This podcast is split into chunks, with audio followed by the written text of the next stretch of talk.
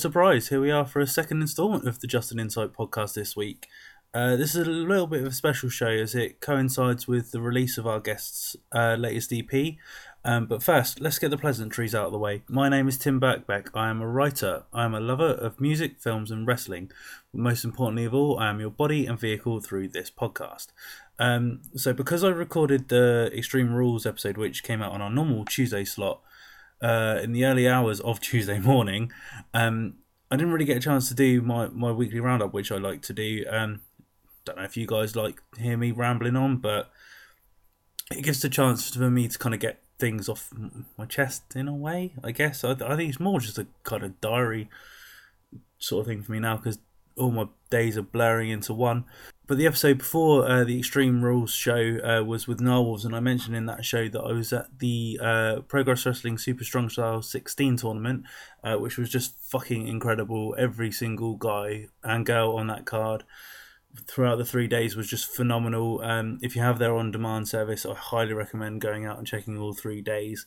Um, apart from that, really, the the only other real highlight of my week was that my band, The Divorcee, uh, we got to support uh, Melt Banana at the Joiners in Southampton, which was awesome. Um, it was really cool because I've I've wanted to always play that venue, and I, obviously I haven't really been in the band that long, so to play to play the Joiners was quite a big deal for me, and for it to be supporting Melt Banana was a bit mind blowing to be honest. And there was a point point during the set where I kind of I try, I try not to look at the crowd so much because I get quite nervous, but I kind of had a glance and I could see the Melt Banana guitarist watching us by the sound desk, so that was pretty cool.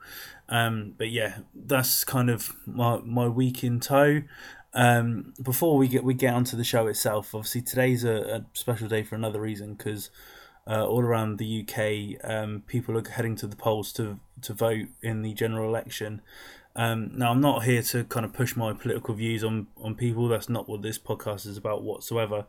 But I do believe in people exercising their right to vote. Um, so if you're registered to vote, please go out and, and and cast a vote. Whether you want to vote for whoever, it doesn't matter. It doesn't bother me. But I just think we've got this privilege to to decide who runs our country, who represents us.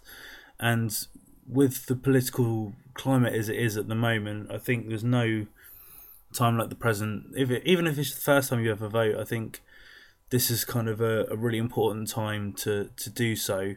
Um, but yeah, enough of me kind of rambling on about my week and about politics because nobody wants to hear that. Everybody wants to hear who the guest on this week's show is. Well, second part of this week's uh, show. So, um, this special episode uh, with Human Future is brought to you in association with AlreadyHeard.com. Uh, Already Heard is an alternative music website which uh, brings you the latest news, reviews, and features uh, from punk, pop punk, metal to anything you can think of in the alternative music scene um, from awesome writers such as myself. Just thrown out there. Um, you can check out all the work, including mine, over at alreadyheard.com and they're on all the various different social media platforms. Um, as mentioned then, uh, our guest this week is Human Future, and I was joined by Stephen Trepak of the band. Sorry, Stephen, if I've pronounced your surname wrong. I hope I haven't, but uh, yeah, of the band Human Future. Um, the reason we're doing this show kind of on this specific date is because today is also the release of the band's new EP, uh, Flat Earth Blues, which uh, obviously Stephen talks about in the little chat. Talks about how the EP is probably the most collaborative work that they've done as a band, um, and how obviously the the record is out on Truth Seeker Music, which Stephen, as well as Alex and Philip, who are also in the band, are all part of. Um, so he kind of mentions them being the new world order, which, if you kind of look at things, makes a little bit of sense. But yeah, please sit back, enjoy the chat that I have with Stephen, and I will see you on the other side.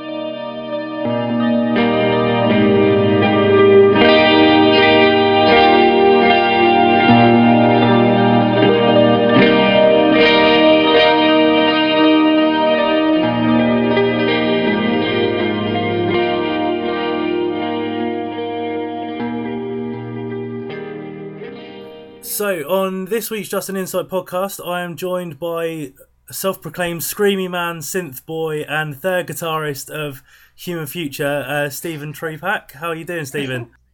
I'm not too bad. Thank you very much for inviting me. No, no, no. That's, thanks for, for joining me. Um, basically, what we like to do with with the Just an Insight podcast is kind of tear things straight back to to how the band began um, and kind of develop from there. Obviously, it's called Just an Insight. So, if you can give us a an insight into the the history of human human future. Well, I'll give you an interesting, uh, detailed story of the past of the human future. Simply put, I, I'm terrible at like remembering the details of the band so well because I it's frankly we've been about for a bit and we are a lethargic bunch. Um, we started about probably oh, it's probably like six or seven years ago now. It's prob I'm probably wrong on those dates. It was after we went to see a Touche Amore gig in Brighton, and um, I was with uh, the fellow guy who founded it, Alex Leet, who is also of Truth Seeker Music, and um, we just attended the gig. And the guy who we went with was just like, yeah, you know what, we should start a band. They're well good. I remember feeling like I I only met Alex a few times, so it was a case of a little nervous, but I was just like, uh, yeah, like uh, I can see the parallels between the music I was from and the sort of things I wanted to do, and bands like Touche Amore. I think Throats were playing as well, so that was another thing where I was like, oh, this is intense. I Yeah. really like the live thing of hardcore. So that's where I got into hardcore, and it blossomed from there. We originally, uh, the, the working title for the band before the demo came out was uh, Diagnosis Murder. Nice. I wasn't too keen on that.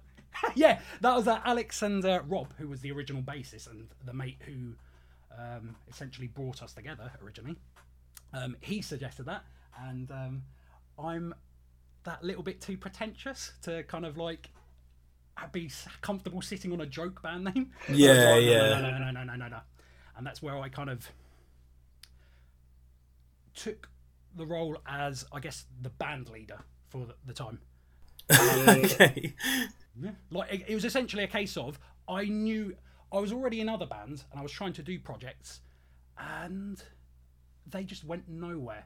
And I guess it was arguably a little bit of ego of like, "Oh, I can do this. I know I can do a band. I know I can do a band. I know I can write music. I've written countless albums that half of them are shite, but like just on Power Tab, just writing music, writing music, just kind of as an Asperger's teen, just kind of just spending many years reclusively working on music.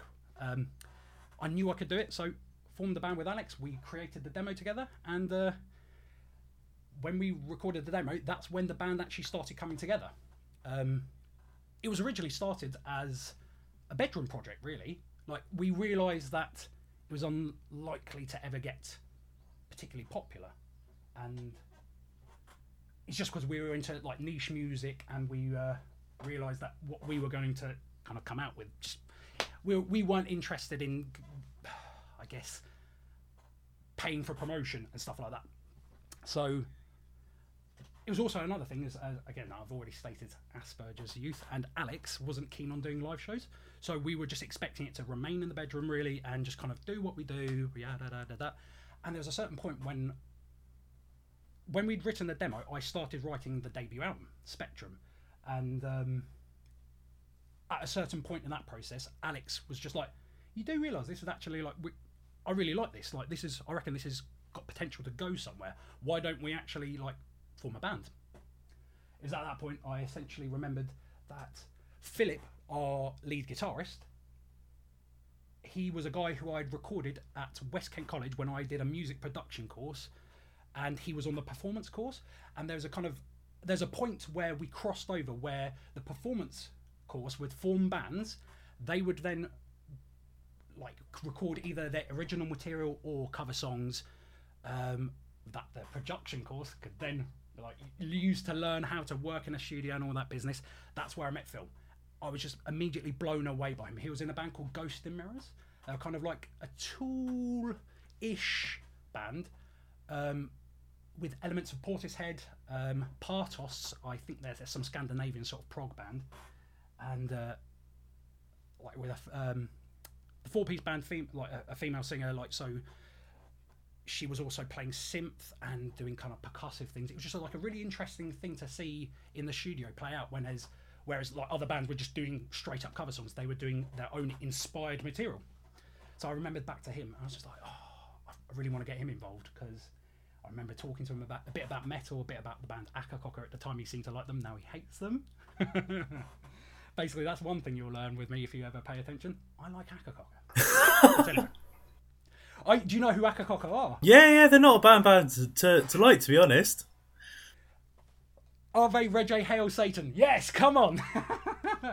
yeah, no, uh, I guess it's part of the Catholic upbringing. Um, I was a little interested in Akercocke. but yes, um, so I, I, just remembered about Phil, and I was just like, oh, we need to get onto Phil. And this, oh, okay, oh, I've, I haven't mentioned. There have been like three or four bassists in the band now. Originally, it was Rob who left to go to uni and focus on like real life stuff.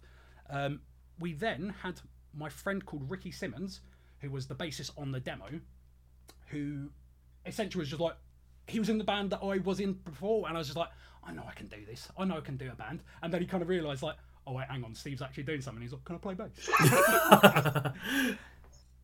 At that point, yeah, he was the bassist. After that, he left because he decided, yeah, I've got to go back to uni, uh, college, and do all these things. Uh, so we were intro. Well, I already knew the bassist because I met him at the same time I met Phil. Luke Booth was in the band Ghosts and Mirrors with Phil, and it kind of just naturally came about that I figured he wouldn't be interested in the music at first. I just assumed he might. I, I was aware he was a bit more. He's he's a bit of a serious guy. Like I, I like for a long time wondered if he actually even liked me at all, and it's quite possible that he didn't like me for a long period. But um,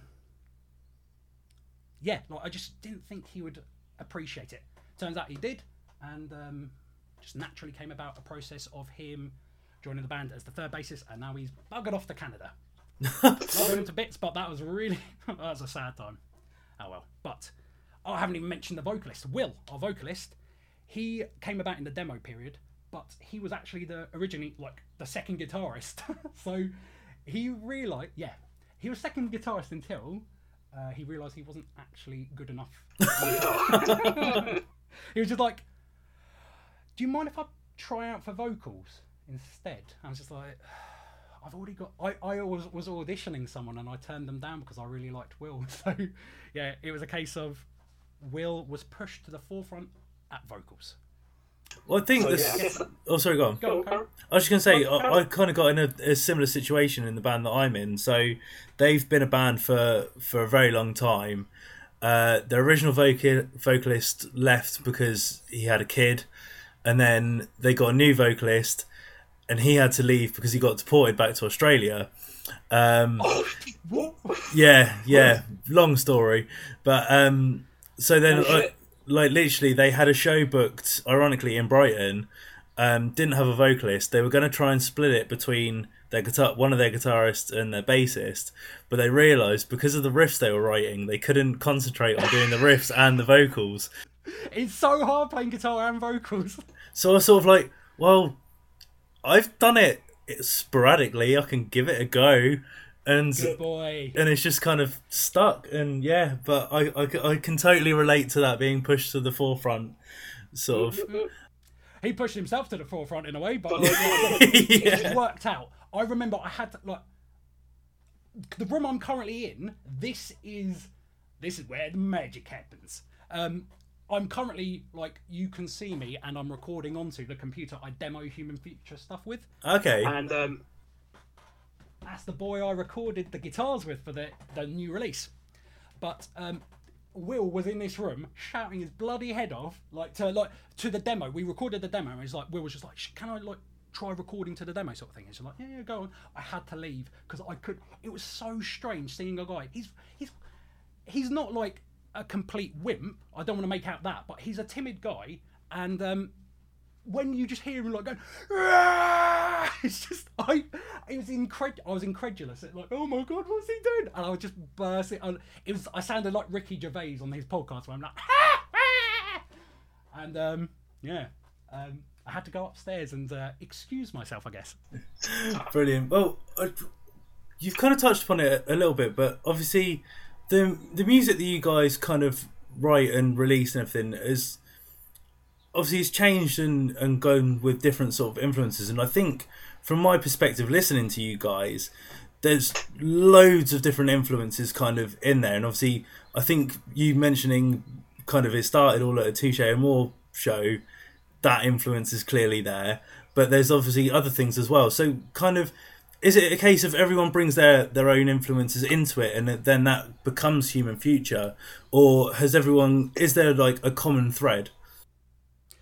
The common thread originally was myself and Alex, I guess, because we were the original two, and uh, for the demo, I wrote most of the music and most of the lyrics, and Alex then kind of added in bits, and I would structure his ideas around mine, or just develop, or like in case of some of the lyrics, like there'd be grammatical errors, and I, I just I'm a pedant. So like, "No, okay, that is actually da, da, da. boom, there we go, and um, yeah, for the demo that was the process. For the album, it's essentially I like uh, that Human Future is a band about we focus on specific themes on each release, and sometimes it's a bit like the demo is a bit more vague. But originally it was called First World Issues, First World Problems, and it's essentially just looking at our lives and the country around us, and just our experiences, and just picking a few things that just resonated with us, I guess. Um, anachronism is very much that's. It's a bit we've got a weird chronology.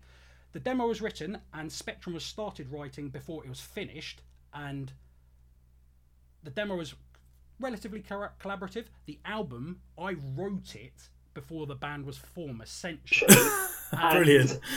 It was a, it's it's essentially a concept album about me realizing as an adult, oh, I think I might be autistic, and like a lot of things kind of gather up. And if you follow the album, like the tracks, it's essentially somewhat of a again not not too it's not a storyline arc as such, but it's just select moments that I wrote about in that experience, and the final song itself is meant to be representative of the process of writing an album. It's a bit of a meta track, I guess. Like again, here's the pretentious part coming out, but it's essentially about the process of writing that album, and you can hear it in a way that like there's a part in the song where it literally is it's comes right down, and it's like the the the myth of Sisyphus. Again, here we go, getting pretentious. It is literally ascending the peak you're climbing up the mountain, pushing the boulder up the hill. It reaches the top, which is like the end of the guitars and the trumpets and stuff like that. And then you come back rolling down with the, the dissonant synths literally going into. They're just clipping like mad. It's meant to be symbolic of something. And yeah, that's just how I did that album. What we did though was we released Anachronism, the EP, before that, which was written after Spectrum. Headfuck. Anachronism was essentially a point to because Luke and Phil had been introduced into the band, and I was just like, right, I've got an album essentially, and they were a bit. I didn't realise it quite at first because I, I tried to explain as clearly as possible what my intent was, and they were wanting to be, be it to be more collaborative. So there's a period where I didn't quite realise, but yeah, they were a bit like, well, what we, uh, I want to, I want to write some bits. So Yeah, yeah. So No, I can I can get that. of course, yeah. Like, again, I, I'm I've fortunately grown as a person a little bit. like I realised I was being very insular, and I was I was not able to see it beyond the art. And they're, my friends. I want them to be involved. So it did become a lot more collaborative, especially in the recording of the uh, of the thing. Like things naturally change over time because it was written onto PowerTab, and it just each in- musician will interpret a tab in their own way. Like the amount of times where like I've written it, say you can write a song and it's a very definite thing on the tab, and then you hear your like about five different mates trying to attempt playing that, and they all play it in their own different way. So it's th- kind of that natural progression of how they interpret what I've written and their own ideas. Like I didn't write any solos; all the solos are Phil's. Like the bass solo that Luke does on one of the tracks, that's his. And I got my friend AJ from Necro Deathmort, who I'm referring right now. You can't see. Uh, yeah, like um, he collaborated on the track Misery Drone. He created the synth parts, which are like uh, throughout the track, which are essentially uh, just drones. Fun enough, Misery Drone. Hey. But yes, Anachronism was written after Spectrum, came out before, so that it was a case of we could all collaborate and actually write something uh, together, rather than it just being a case of you do what I say sort of thing. And this new release that we are going to be talking about a bit now, I guess, is uh, Flat, Earth, Flat Earth Blues, and that has been our most collaborative piece by far. Well, that's was that's what. I was that was what I was going to ask because obviously you said obviously the the collaboration and stuff. So obviously with the with the new EP, it, I think again that kind of touches upon like the from my my listening to it the the different influences that kind of you guys may have that each track kind of has a different feel to it and i don't know whether it's the because as you mentioned with spectrum obviously that was quite kind of uh, not necessarily specific to yourself but you obviously had a lot of involvement with it but was it for, for you personally was it a case of kind of letting go and letting the others in Uh, to an extent, yeah, I had to because I potentially could have lost them as friends. I don't know whether it was that serious, but I, there's a certain element of me where there's a lack of theory of mind, so I'm not aware that just because I understand something sometimes that other people don't see it the way that I do. So I'm aware that there's this may not be the reality, but there's a potential of like the band would just fall apart. They wouldn't want to be my friends because they um, there's a point of just like oh hang on like maybe I am being too controlling or whatever. And so this just naturally came about from the process of developing as a band, just become like becoming closer as individuals. Like I'm sure you're aware, being in a band is essentially being in a family, in a relationship. It's like being in a relationship with about for Human Future five different partners. yeah polyamory, and um, it's you. People say often, you know, no compromise, and I think the compromise can't. It just has to be within the as a unit as such, and what the original intent was. I always want to try and maintain the original intent of Human Future, but I want to do it collaboratively now. I want to get everyone involved in it, and that's essentially where Flat Earth Blues came about. Um, uh, Will, the vocalist, he was more involved in writing lyrics, um, and one of the songs is actually rather personal to him. Um, all the guitarists were just far more involved. Like I, I originally wrote the bass lines for Spectrum, and this time I didn't write any parts for Luke. It's I just, it was again. He's a competent musician. It's not like Yeah. I didn't trust him or anything before. It was literally it was written, and I was just like, "Can you play this?" sort of thing. And what I like about it is just I view Human Future as an experimental band a lot, and it was the most experimental process we've had thus far.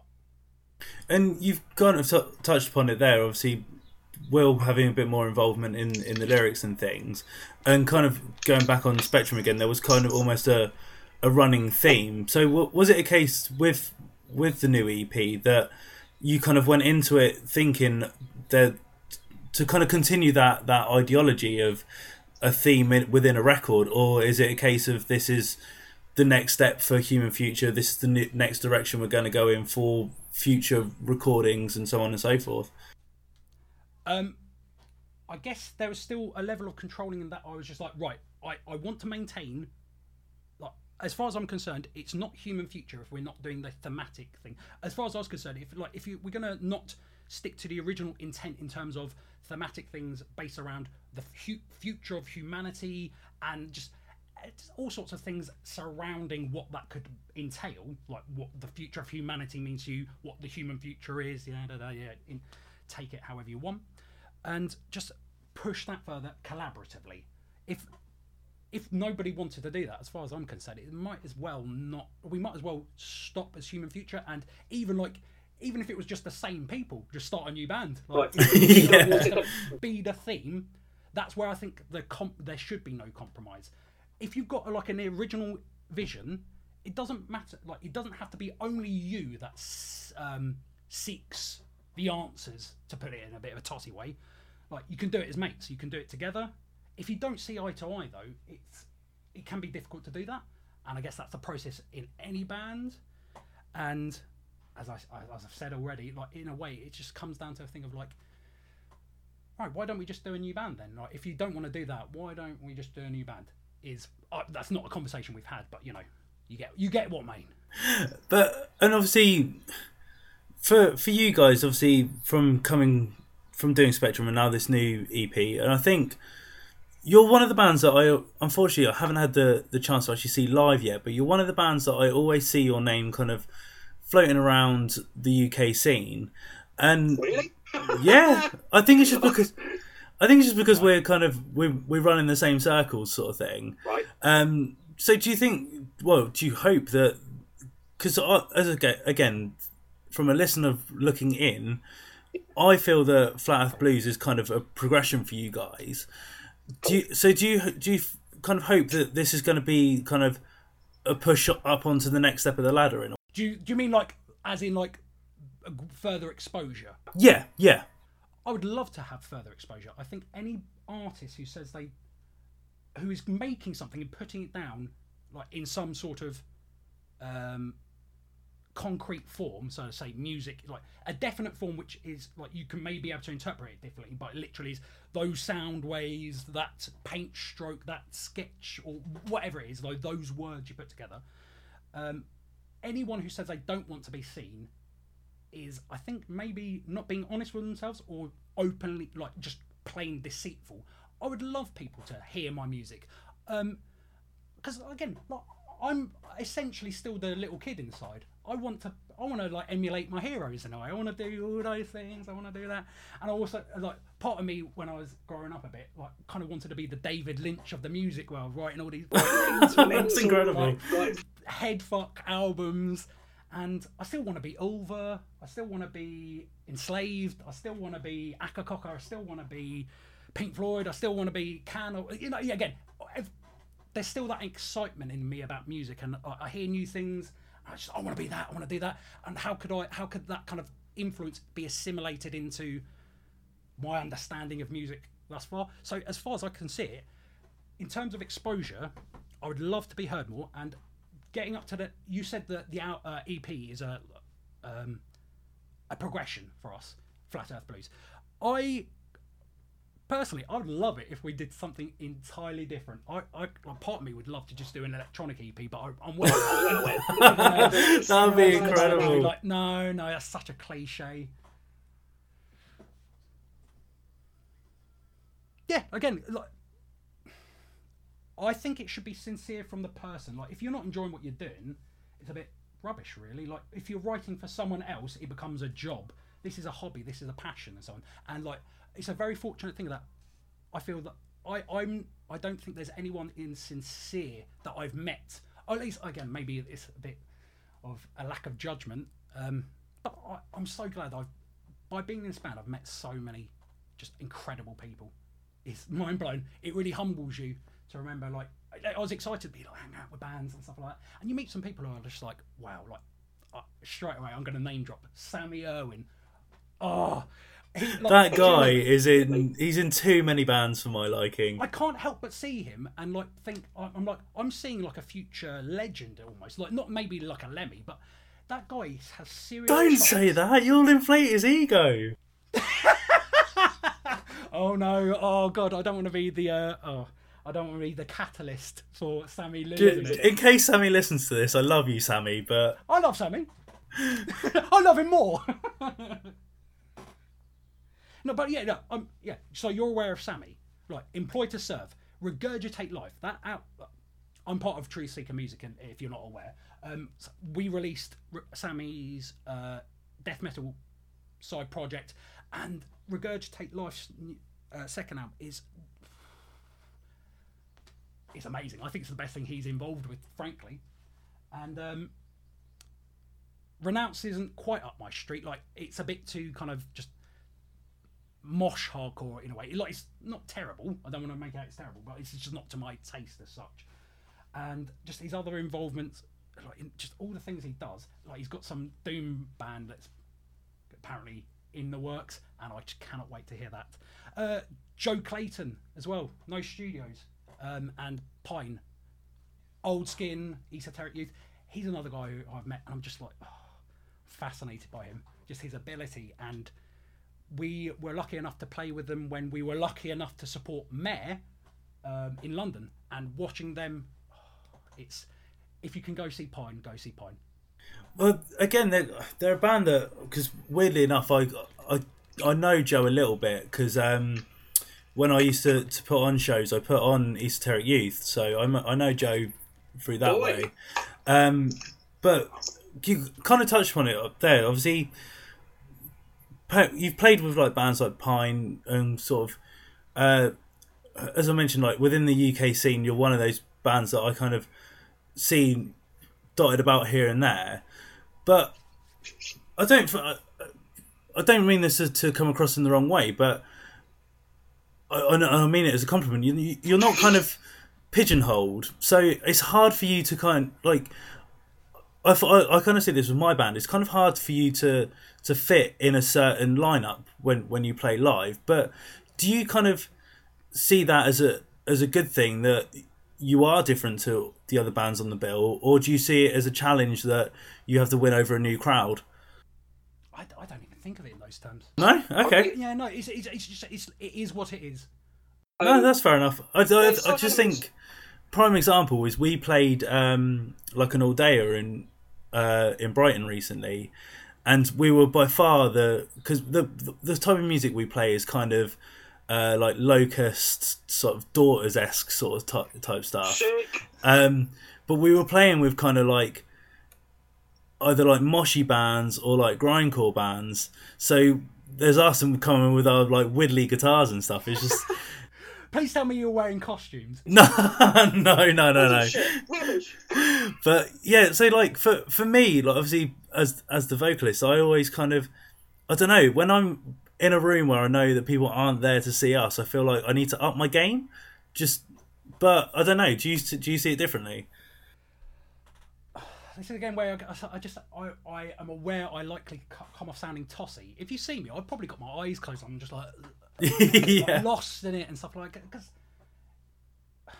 it is one of the most cathartic experiences. It's one of the most enjoyable experiences playing music you've written. Well, I guess like cover bands even like probably get a very similar experience of just playing live playing loud music live in front of people people observing you i guess there's a an element in everyone where they kind of want someone to just be paying attention to what they've done and i get lost in it a bit. I like feeling hypnotized almost and you'll find a lot uh, just a lot of the things that kind of drive me to cre- me to create, not necessarily the rest of the band, is just kind of like minimalist sort of things where it's a motif that just develops and just it's, hypnotic. It's hypnotic. You can hear it in songs like Misery Drone with the verse. You can hear it in Cycle. You can hear it in um, the, the last song on current uh, EP, and yeah, I I hate like again this is the the cliche sort of terms now. It's like meditative. It's a ritual it's not really a ritual, but like if you understand what I mean, it just kind of it's probably the closest feeling I get to being spiritual because um, I'm not a religious person. I don't believe in supernatural stuff as such. So that is the thing where I kind of I guess I feel most alive. I feel most like this is something I love doing. Again, like I find I love composing. I love writing. I get lost in it. I get hypnotized by it. I don't know whether there's something in your life that you kind of like can just get lost in, and I love that feeling. It's almost like Lovecraftian. You're just like getting lost in the madness. Yeah, no, I I, I can appreciate that. Um,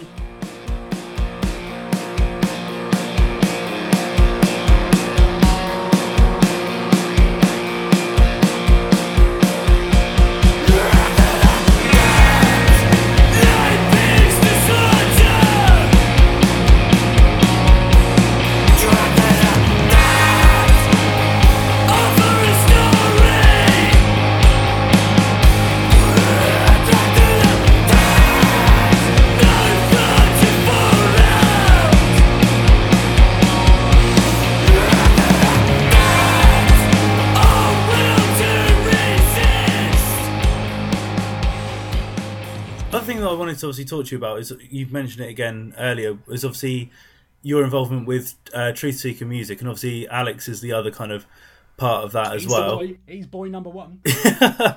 um, again, I don't want this to kind of come across in the wrong way, but do you feel like you could obviously with both of you being in the band? Also, let me clarify: Phil, the lead guitarist, is also in Truth Seeker Music as well. Oh, okay, there we go. Yeah, no, again, like uh, I, I just mentioned that because um, yeah, like I'm quick to mention myself and Alex, and then I, I have left him out in the past, and I felt bad about it. So Phil's in Phil's in Truth Seeker.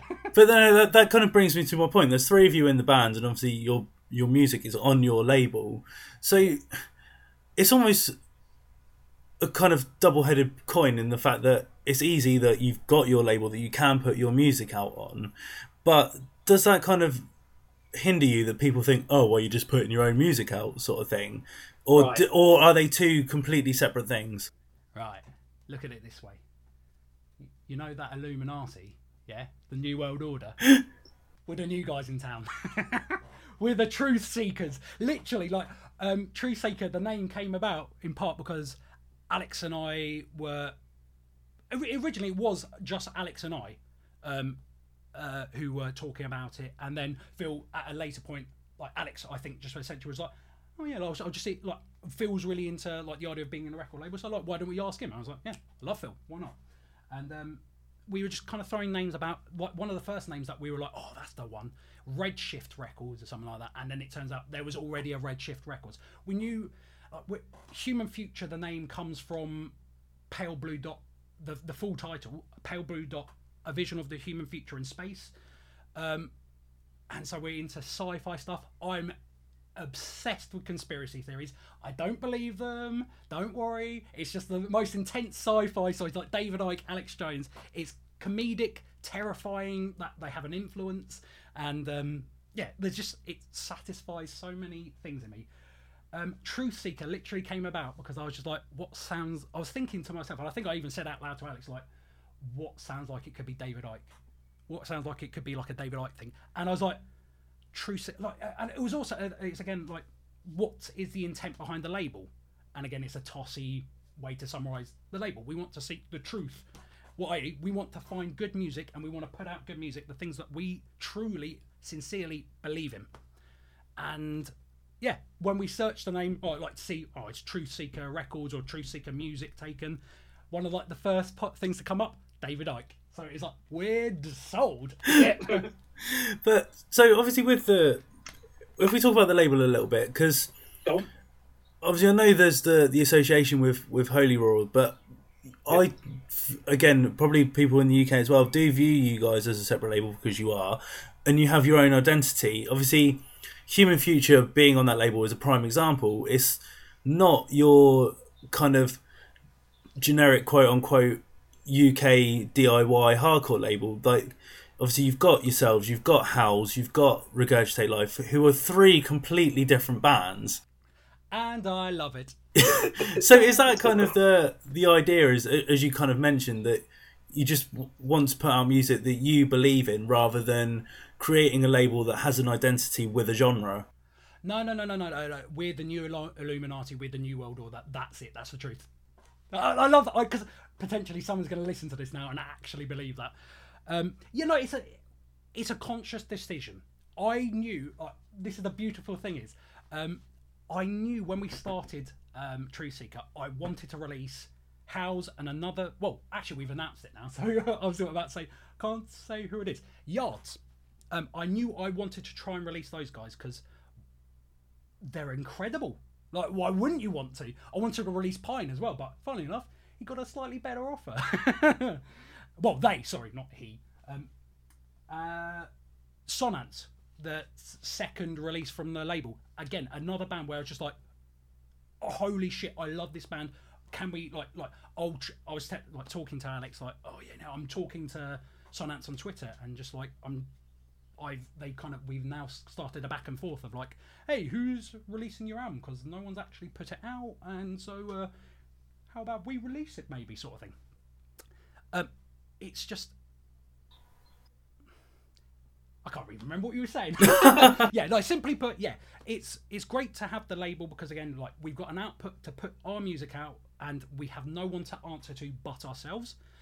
It was the kind of I guess the reality is like rather than feeling like left out in lineups on gigs and stuff like that, we've felt like we've been left out on labels. In well, maybe that's the wrong way to put it, but like No, I get what you mean. It's hard to find a label.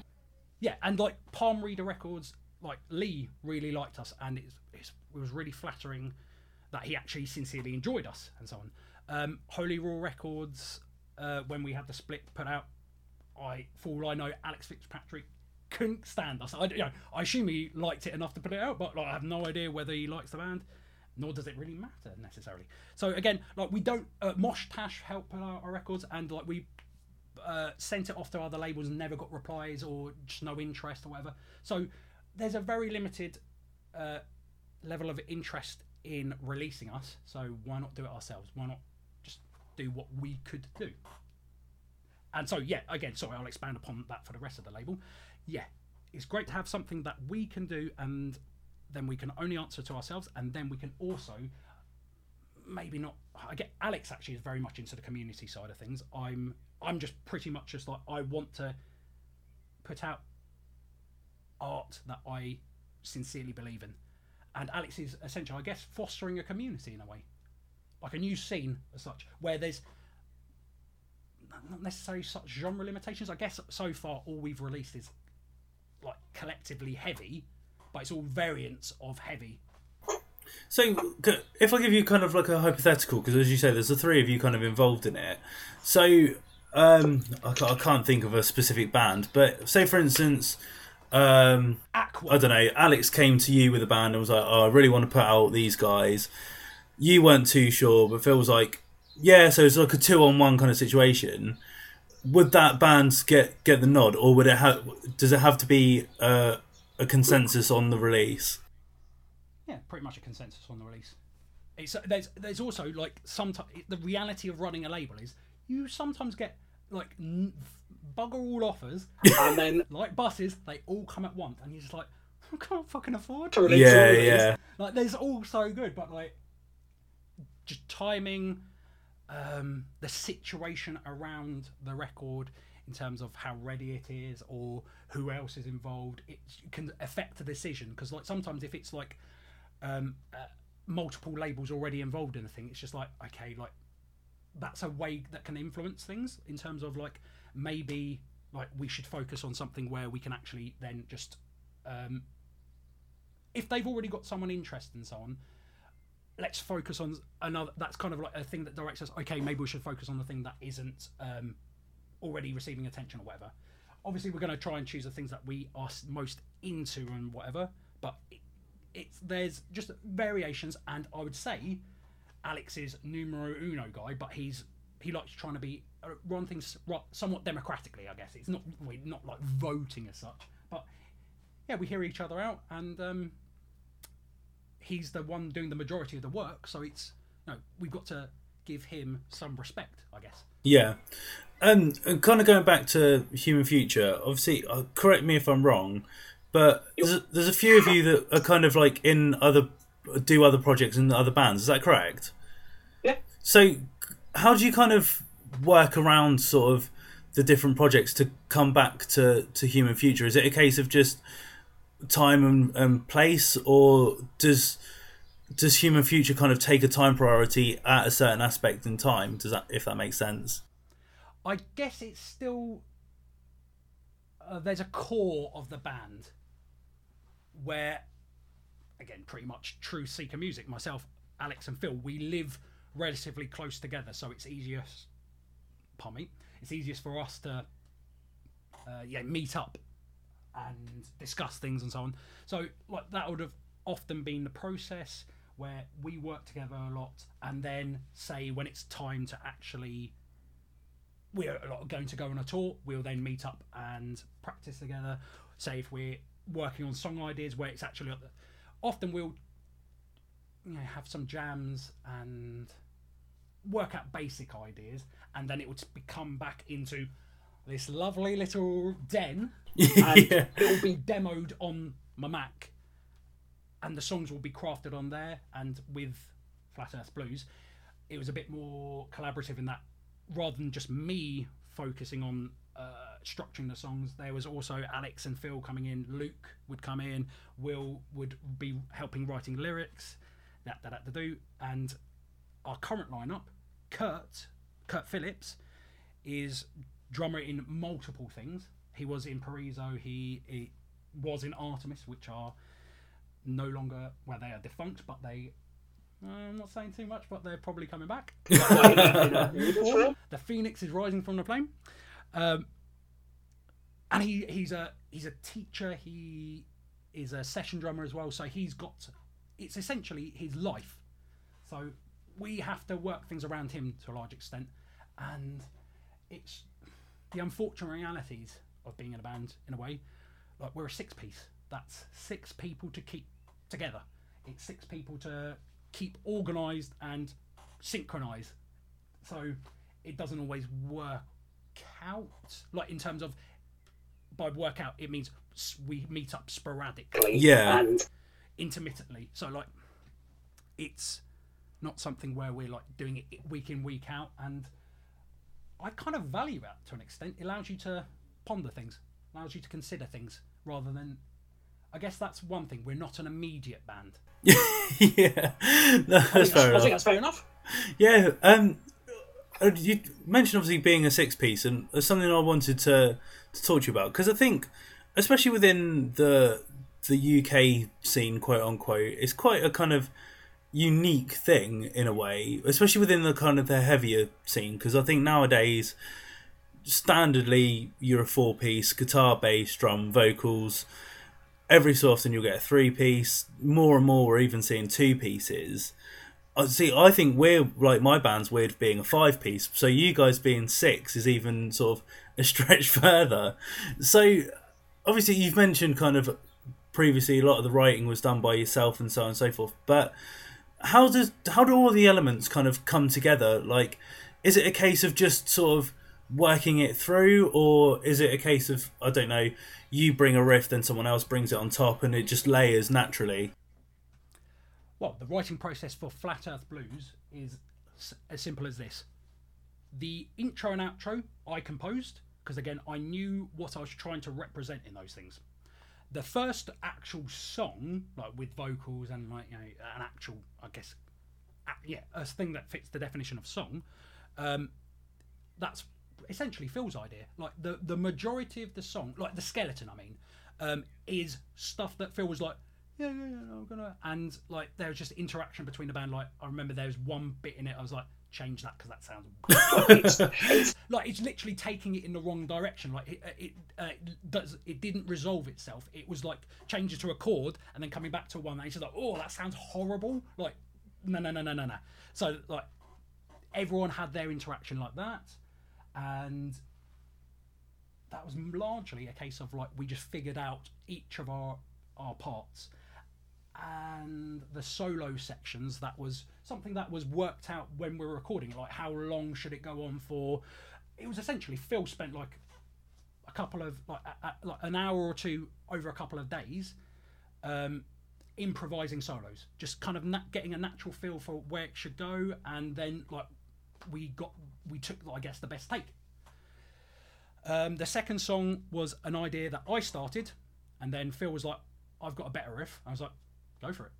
He had the better riff, so we used that, and um, that's a song where Phil and I kind of like I wrote a song, Phil added his parts, and then I created a certain structure. We jammed it out as a band, and then realised, oh, it needs to be contracted, and the rest was essentially added in the studio. Um, the last song that is from a jam. We we record jams on the phone, like iPhones, every now and then, and it was just something where Alex usually records it on his phone and then sends it over to me because I'm the one who's going to be obsessive enough to listen to them enough time to be like, okay, this is the idea. I like this. I like this. I like this, and like track it out, I guess. And I, I just found some ideas I, from a jam we randomly had where Phil just messed around with his effects pedals, created a reverse loop. and she's like, that sounds like Deathspell Omega. Hell yeah, I'm not for that. And um, yeah, I, I structured a song around his basic ideas, developed it slightly, and then boom, jam. Well, it was a bit of a hard one to jam out because there's polyrhythms, there's just so many layers going on that it's not one you can really perform like competently. Yeah, yeah. It's pretty much a studio song. That's cool. Um, also, the other thing I wanted to talk to you about was obviously kind of like going back to being part of like the UK scene and sort of touring and stuff. And obviously, you've toured around Europe, toured like the UK and stuff. And obviously, with Flat Earth Blues coming out, is there plans to kind of quote unquote promote the the EP with tours and things, or is it just a case of when when you guys have all got time together to to hit the road? It's yeah. yes to both. Yeah. There is plans. We would love to. Like again, it's one of the best feelings you can get. It's like there's a reason lots of people want to be in bands because it is sincerely great fun, and yeah, we are going to be doing a brief stint, like a weekender with Pijn. Uh, that's coming up very soon, actually, like the end of June into July. Um, that's going to be up north, so like I believe we're playing Glasgow, Edinburgh, and I think it's just uh, a place has been announced. It hasn't been announced, so I won't say. But like we've apparently got another show. Um, beyond that, it's again, it's what can we manage? Because unfortunately, on our current basis now, um, Sam Ricketts is in Earth Moves, and yeah, like yeah, he's a he's a lovely boy, and um, incredible musician as well. And again, another guy who's just like wow, that I get to I've, I'm, I can conf- I can call him friend. Yeah, yeah. It's just like insane. It's wicked because he's he's he knows his stuff musically. He's classically trained, so like he's he's rather competent. Um, and obviously he's got again. I, I was aware of bands he was in before I even met him and even got to play with him and become his friend. So it's it's an, it's almost like he, he wasn't a hero of mine, but like it's like oh god, like this guy's in a really good band. Oh my god, he likes us too. but yes, he's obviously got his commitments. Uh, Kurt's got his commitments. So Will, the vocalist, he works for Aston Martin, I do believe. So he's jet setting. Yeah, like uh, yeah. Look, I don't give a shit about cars, so like it's not that impressive for me. But like, obvi- obviously, it's impressive. I don't want to like belittle him. Um, it's I- I just don't give a shit about cars. So like, some people are just like, shit, that's a cushy job. I'm like, I guess it is. so yeah, again, working things around that. We're just gonna have to try what we can. If we can get into Europe again, holy shit, I want to go because that was an incredible experience. That's one have thing. tried I, Europe? no, that's the, we were going. We we tried Mate. to do it this year. Try even harder.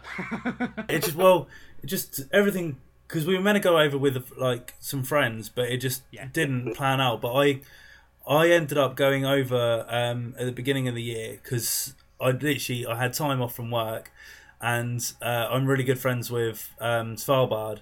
So wicked people, wicked band. yeah, so they were really kind enough to just kind of.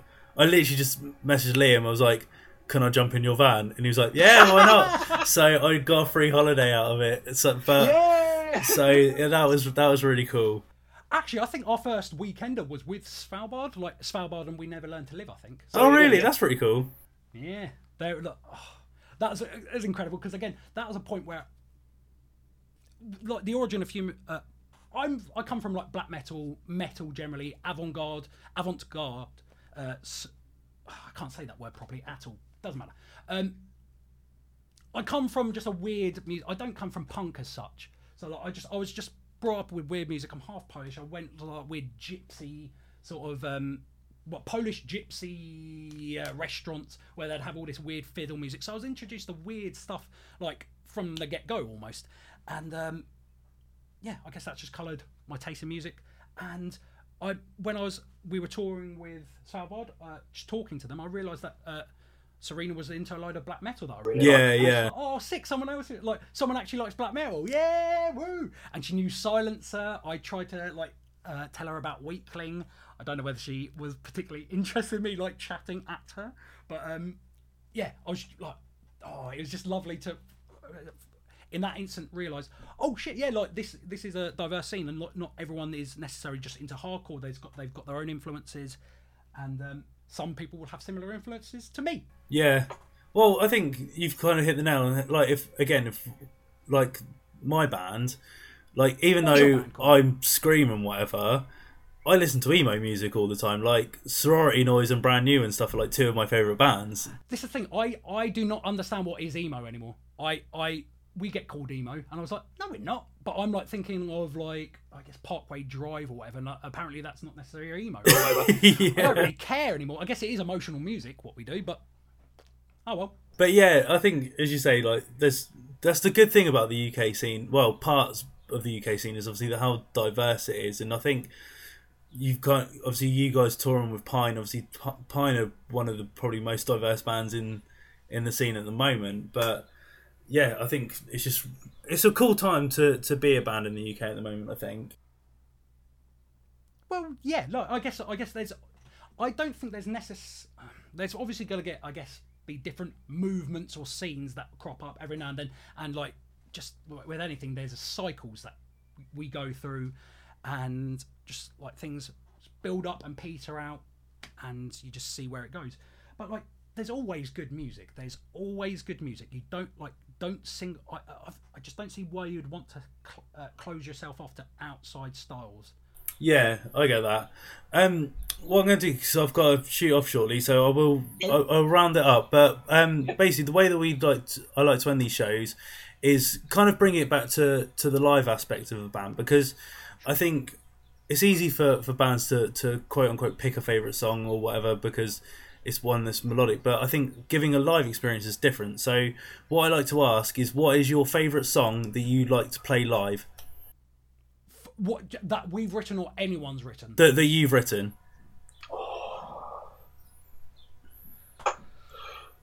Oh, um, in part, it would be probably just because I know it would be so hard to pull off, and if we pulled it off, I'd love to be able to uh, play "None Shall Survive Through the Churn." I think that's the title, like, the last, like the proper, like the bit that goes death metal or, or like black metal, or whatever you want to call it, at the end of uh, Flat Earth Blues. I'd love it if we could pull that off, just because it's.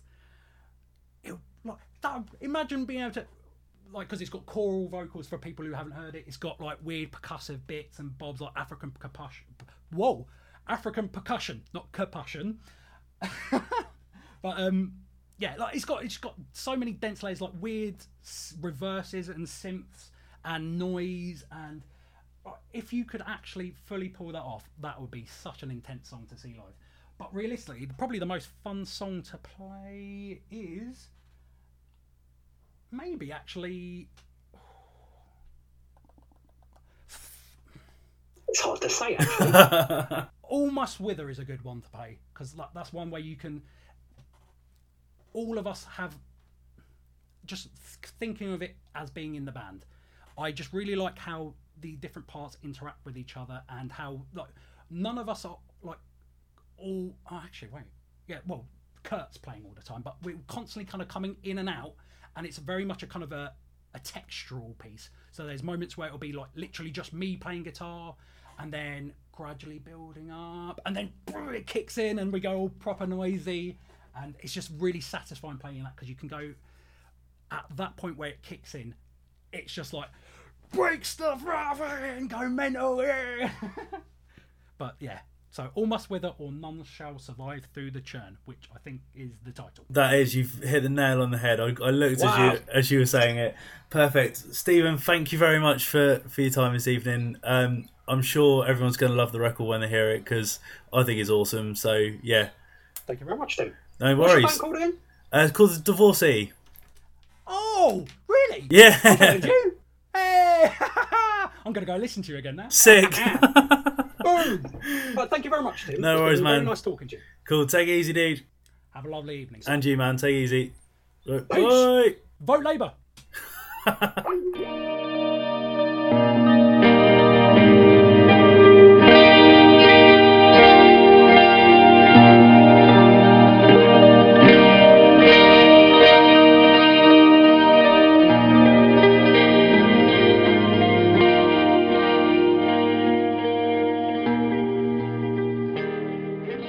So there we have it, folks. Thanks again to Stephen for his time. Uh, it was a shame that I kind of had to wrap things up because I was actually shooting out uh, after we recorded and I didn't really realise what the time was. Um, but I could have spoken to him for ages. He's a really interesting guy. So, Stephen, if you're listening, which I hope you are, um, would love to have you kind of back on for, for a part two and we can kind of talk about other things, how the band's going later on down the line. Um, also, massive shout out to Sean from Already Heard for hooking this up as always. The dude's awesome. Has helped me out massively in the last year or so. So please go support that website and everything that Sean does. Um, as mentioned at the top of the show, this is to coincide with the release of Flat Earth Blues by Human Future, uh, which is out now on Truth Seeker Music. So head over to truthseekermusic.com to pick up a copy of the new EP. Um, and as always, you can find the band on various different social media platforms. Uh, on Facebook, they're facebook.com forward slash human future. Twitter, it's at human future band. Instagram, it's Human Future Band, which is all one word, uh, or you can listen to the band's music over at humanfuture.bandcamp.com. Uh, as always, you can follow this show on Twitter at just underscore and underscore insight uh, using the hashtag JAIPod to join in any conversations or just give us some give us a shout out, give us some abuse. I don't care. Just just give it go yeah, just go go wild.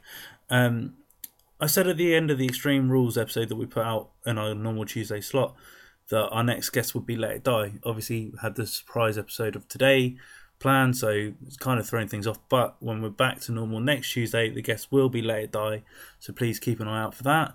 Um, but for now, ladies and gentlemen, thank you very much for joining me on the Just an Insight podcast once again, and I will see you soon.